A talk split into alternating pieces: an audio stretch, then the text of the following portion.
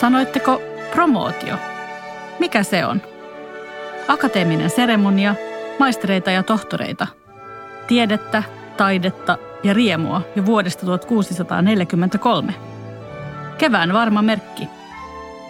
Me, Kristiina Ranki ja Eeva Aal Varis, kuuntelemme promootioperinteen herättämiä ajatuksia. Tämä on Promootio Podcast.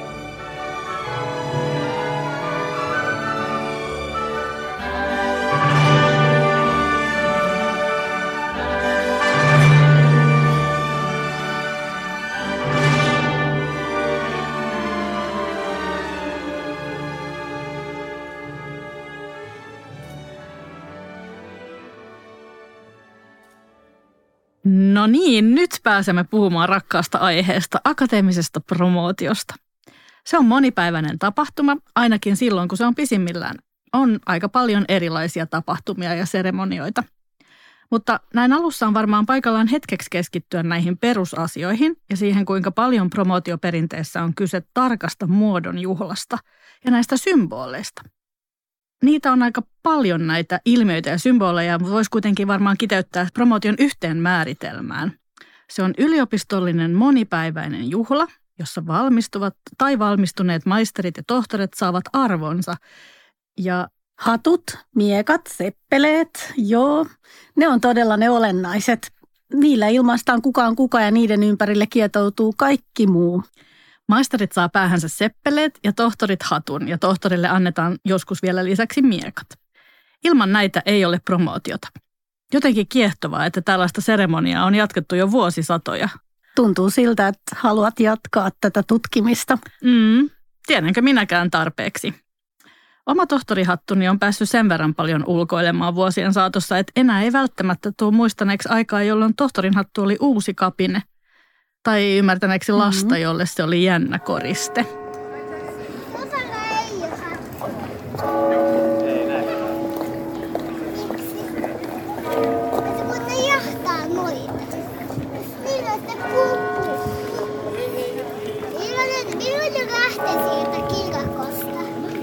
Vuosisatojen kuluessa ei tietenkään mikään ole pysynyt ihan samana. Symbolitutkimus on todella ihan oma suonsa, johon voi upota – mutta kaikilla akateemisilla symboleillakin on alkumyyttinsä. Seppeleen alkuperä viittaa Apollon jumalaan ja kreikkalaiseen mytologiaan. Näin kirjoittaa Matti Klinge kirjassaan Jupisteri, jossa hän siteeraa pitämänsä puhetta 2010 promootiossa. Daphne oli metsänymfi, jota Apollo tavoitteli, mutta ei saanut kiinni. Ylijumala Zeus Ukko muutti Daphnen hänen omasta pyynnöstään laakeripuuksi – Apollo saa tyytyä sitomaan laakerin lehdistä seppeleen, joka jäi Daphnen muistona hänen tunnukseen. Apollo on tieteen ja taiteen jumala, joten seppele viittaa siis sivistykseen ja sivistyksen voittoon. Samaten sormuksessa lyyrä viittaa Apollon. Nämä edustavat siis jo antiikista periytyvää symboliikkaa, tiede ja taide. Lyyrä toistuu myös tohtorin hatussa, mm. vaikka hattu itsessään on otettu tohtorin symboliksi vasta keskiajan jälkeen, eli noin 500 vuotta sitten – Lisäksi lyyrahan on edelleen jokaisen ylioppilaan hatussa samoista syistä. Mm. Edelleen mä en kyllä tiedä, minkä takia en aikanaan hankkinut maisterin sormusta. Se oli tietysti aika kallis, mutta oiskohan ajatellut, että jätän sen väliin, koska haluan jatkaa tohtoriksi? No no, sormus on sikäli tärkeä, että se on jo varhain ollut merkki uskollisuudesta akateemiselle yleisölle, eikö niin? Mm, ainakin 1600-luvulta. Itse asiassa mä luen tästä uudesta Tero Halosen promootiokirjasta näin – Sormus oli promoottorin mielestä merkki siitä, että vihittävät olivat velvollisia rakastamaan, puolustamaan ja ylläpitämään tieteitä, mutta sormus myös muistutti maisterin oppiarvon tuomasta erinomaisesta kunniasta ja privilegioista. Aika hauska. Etuoikeudet ja kunnia, niistä on promootio tehty.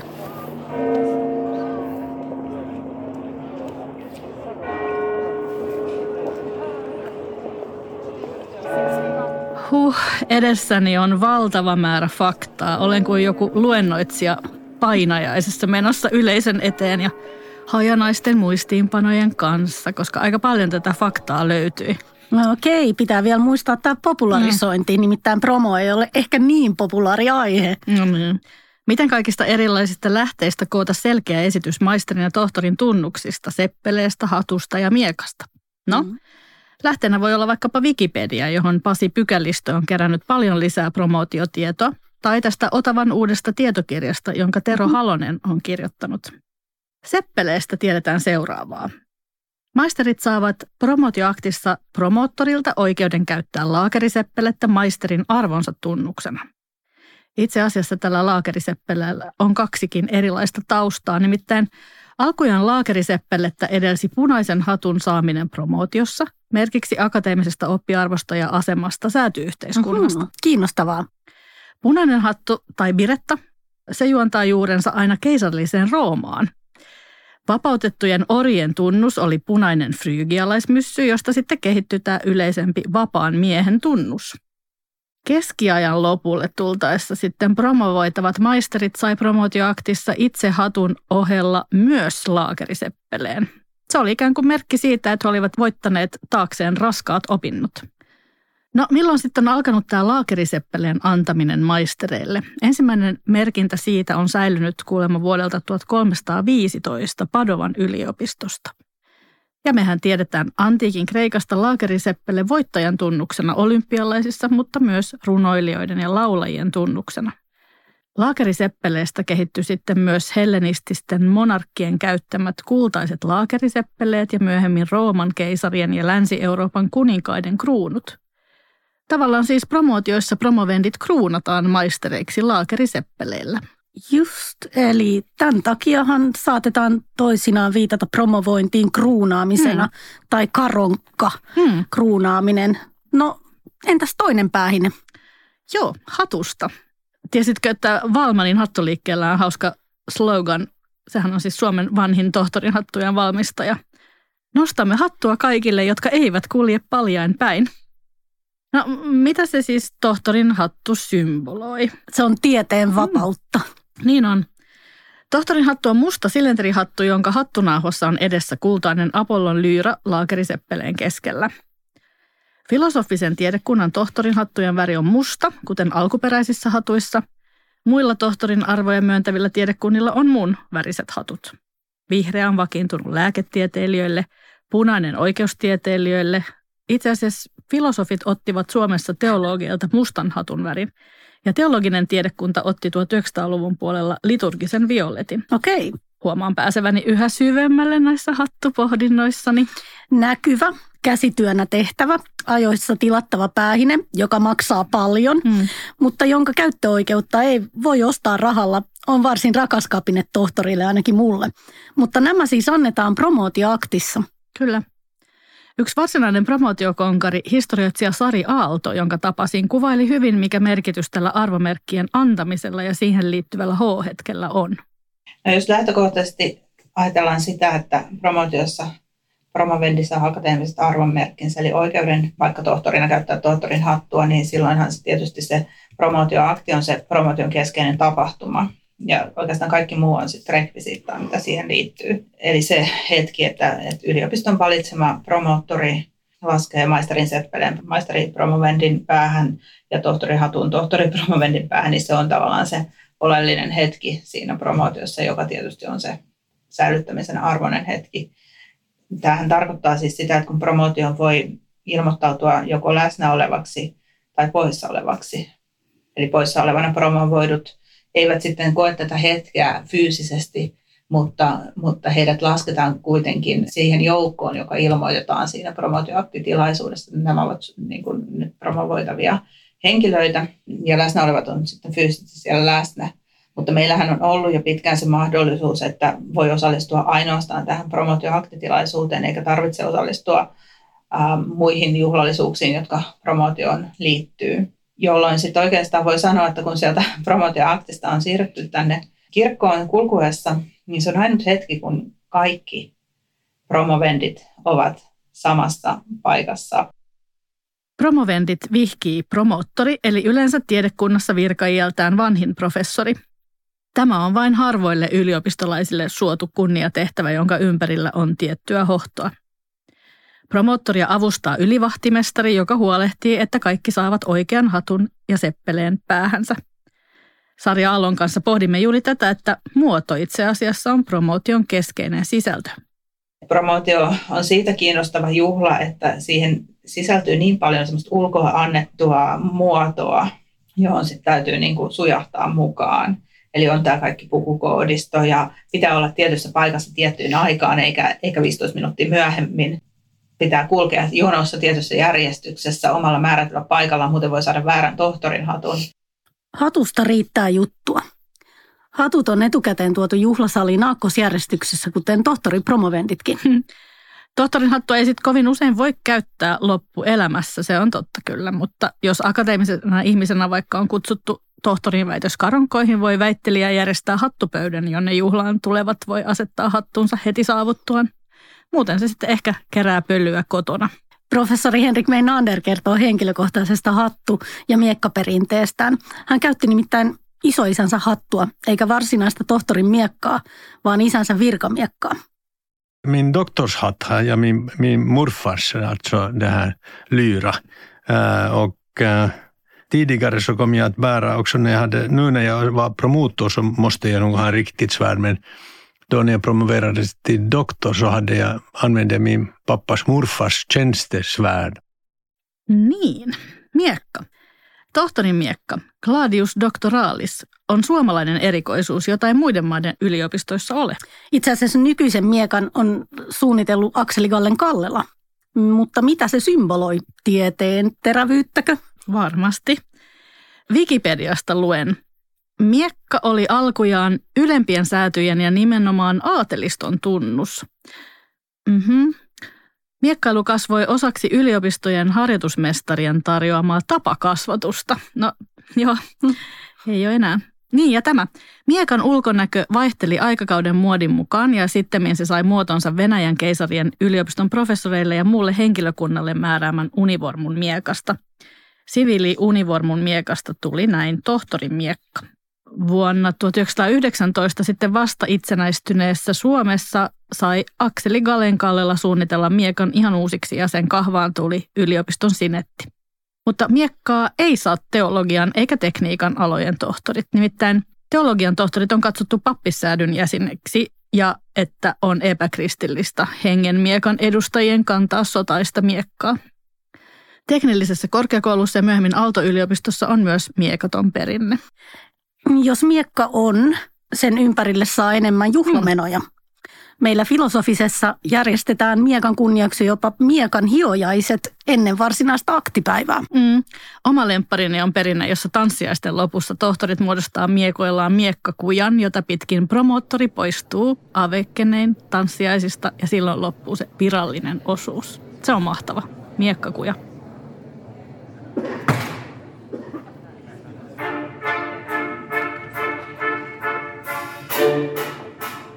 Yliopistolla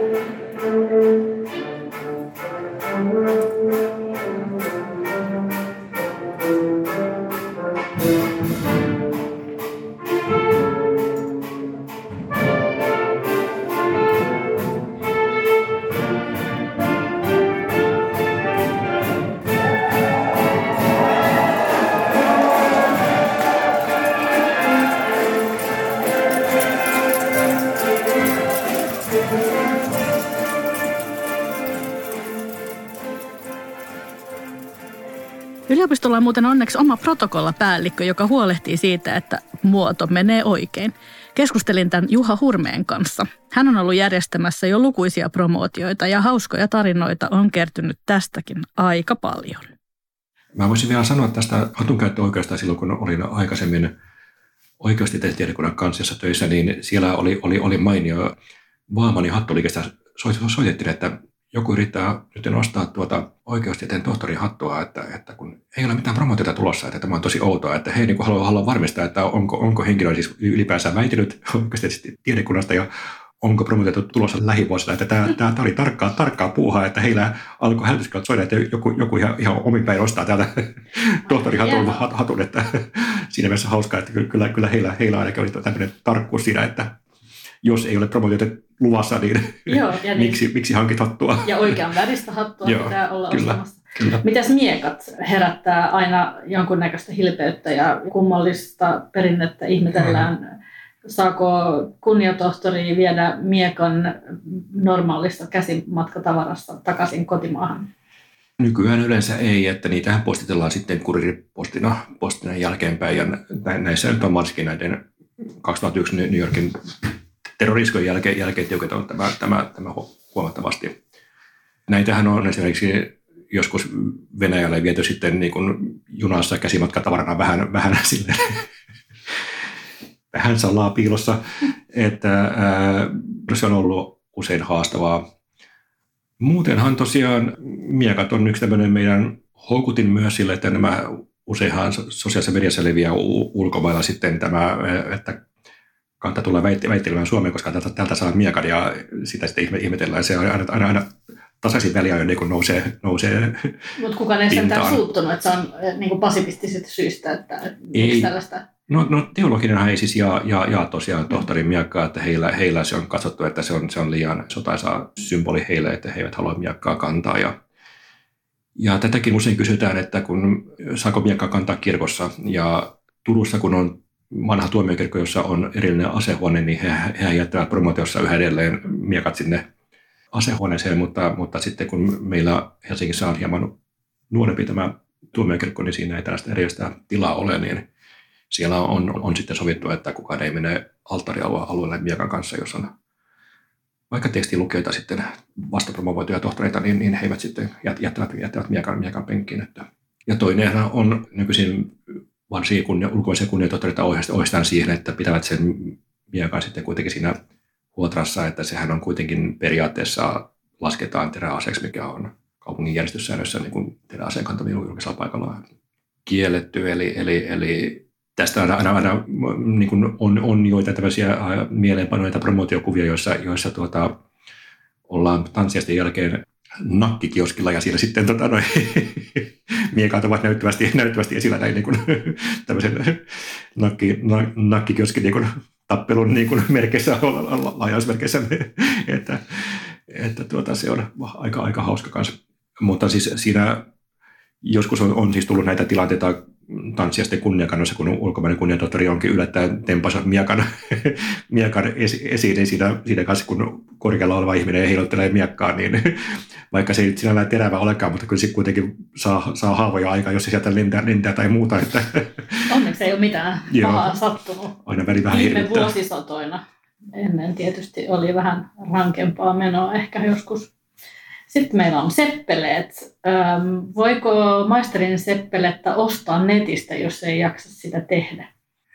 Mm, siis, siis valmiina kukkakaupasta. Sen, sen mä tiedän, että jotkut kukkakaupat tämmöistä palvelua varmaan myy. En, siis se viehätys on nimenomaan siinä, että siinä on se käsityön jälki ja toiset, toiset ehkä vähän paremmin Joo, ne on yksilöllisiä. Yksilöllisiä kyllä, ja musta on aina liikuttavaa, kun varsinkin riemumaistereissa on tärkeää, että, että vaikka, vaikka siinä saattaa olla hieman harvempi se lehtien määrä, niin ne, ovat kuitenkin omin, omin käsin vielä eikä ihmisten tekemiä, että se on heille valtavan tärkeää. Että, että Kyllä, se on... ja sehän on valtavan hieno tämmöinen juuri sen taustajoukon symboli, että kukaan, vaikka on joutunut tekemään yksin tämän, tämän tota, tutkinnon ja tehnyt kaikki ne tentit ja väitöskirjat ja muut, mutta on kuitenkin toinen, joka on siinä ollut lähellä auttamassa jo ennenkin ja nyt sitten vielä viimeisen kerran tekee tämmöisen aika hienon palveluksen. Musta se on tosi kaunista symboliikkaa siinä.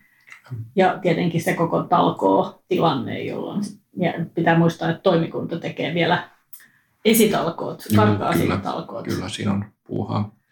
Ja tässäkin on tosiaan, muistan, muistan ollut, ollut vaihtelua, että erässä toimikunnassa oli tota, tämmöinen hyönteistutkija, joka oli, oli tottunut siis niin kuin laboratoriossa niin kuin pinsiteillä ja piveteillä kaiken vaan niin operoimaan tarkkaa, tarkkaa työtä. Hän sai esiseppeleistä se tehtyä kolme seppeltä samassa ajassa, kun muut oli saanut sen yhden, yhden hänen tosi kasaan, että, että, jäi vain mieleen, että oli semmoinen sorminäppäryys siihen, siihen, siihen työhön selkeästi. Selkeästi yliopiston promootioperinnä on pitkä ja ulottuu 1600-luvulle asti. Ja keskeisessä asemassa on symbolit, joita jaetaan maistereille seppeliä ja tohtoreille hattuja ja niin edelleen. Mutta promootioon liittyy paljon muutakin symboliikkaa ja jokaisesta tunnuksesta on olemassa omat variaatiot tiedekunnittain ja aikakausittain. Ennen muuten promovendien piti myös vannoa vala, tiesitkö? En. Nyt riittää, että he sitoutuvat monipäiväiseen seremoniaan ja ovat paikalla. Yksi mielestäni kiehtovin symbolinen rituaali on unohtunut kirjaseremonia, jota sitäkin noudatettiin vielä 1800-luvun puoliin väliin saakka. Kirjaseremonia oli sellainen, että promovendien piti tuoda Parnassulle mahdollisimman suuri kirja. Näin kertoo Tero Halonen uutta kirjaa tässä siteeraan. Ennen priimuskysymystä piti avata ja muodollisesti lukea niitä hetken hiljaisuuden vallitessa. Sitten promoottori lausui, Claudite jam rivos pueri sat pratta biberunt. Eli sulkekaa jo joet, pojat, niityt ovat kylliksi juoneet. Ja promovendien piti paiskata kirjat äänekkäästi kiinni. Oppi oli saavutettu. Aika hurjaa ajatella, että nykyään promootio olisi siis oikeastaan ihan pelkistetty Niin. malli. Mutta jos promovendi 1800-luvulta aika matkustaisi vuoteen 2023, niin hän kuitenkin tunnistaisi maisterin sormuksesta ja seppeleestä ja tohtorin hatusta ja miekasta, eikö niin? Näin on. Nämä muodostaa siis osan siitä perinteestä, mitä halutaan yliopistolla painottaa. Sivistyksen merkitys, oppineisuuden juhlallinen ulospäinkin näkyminen. Tähän kiteytyy siis se, mikä on promootiossa pysyvää ja perinteistä. On tietysti vaarana, että itse pääasia jää jalkoihin näiden perustavien symbolien jako. Ja se muuten voi vain tapahtua, kun ensin kansleri on antanut luvan järjestää nämä promootiojuhlallisuudet ja kun vielä on läpikäyty maisterikysymys ja tohtorin kysymykset. Itse promootioaktio on siis keskeinen, hyvin ylevä tilaisuus, mutta Näin asian kokee monet promootiot kokenut kulttuurirahaston entinen yliasiamies, dosentti Paavo Hohti, jolle voimme ehkä antaa viimeisen Kyllä. sanan. Mä luulisin, että se on kyllä siellä itse varsinaisessa promootioaktissa se sellainen kohottava tunnelma, joka syntyy siitä, kun promoottori painaa päähänsä ensin sen laakeriseppeleen ja sitten tohtoripromotion alkaessa tohtorin hatun ja sitten alkaa tämä suuri kulkue, jossa jokainen vuorollaan käy hakemassa sen seppeleen päähänsä ja sormuksen sormeen tai hatun ja miekan. Ja vaikka se on pitkä toimenpide, mutta kun siihen sisältyy tällainen musiikki, jota soitetaan niin kuin elävänä sieltä lehteriltä, se on mielestäni kyllä hurjan kohottava tilanne. Mikä siis on promootio? Se on eurooppalainen perinne, joka on säilynyt vahvana Suomessa. Yliopistot eivät elä menneisyydessä, mutta menneisyys elää meissä. Tämä oli Promootio Podcast.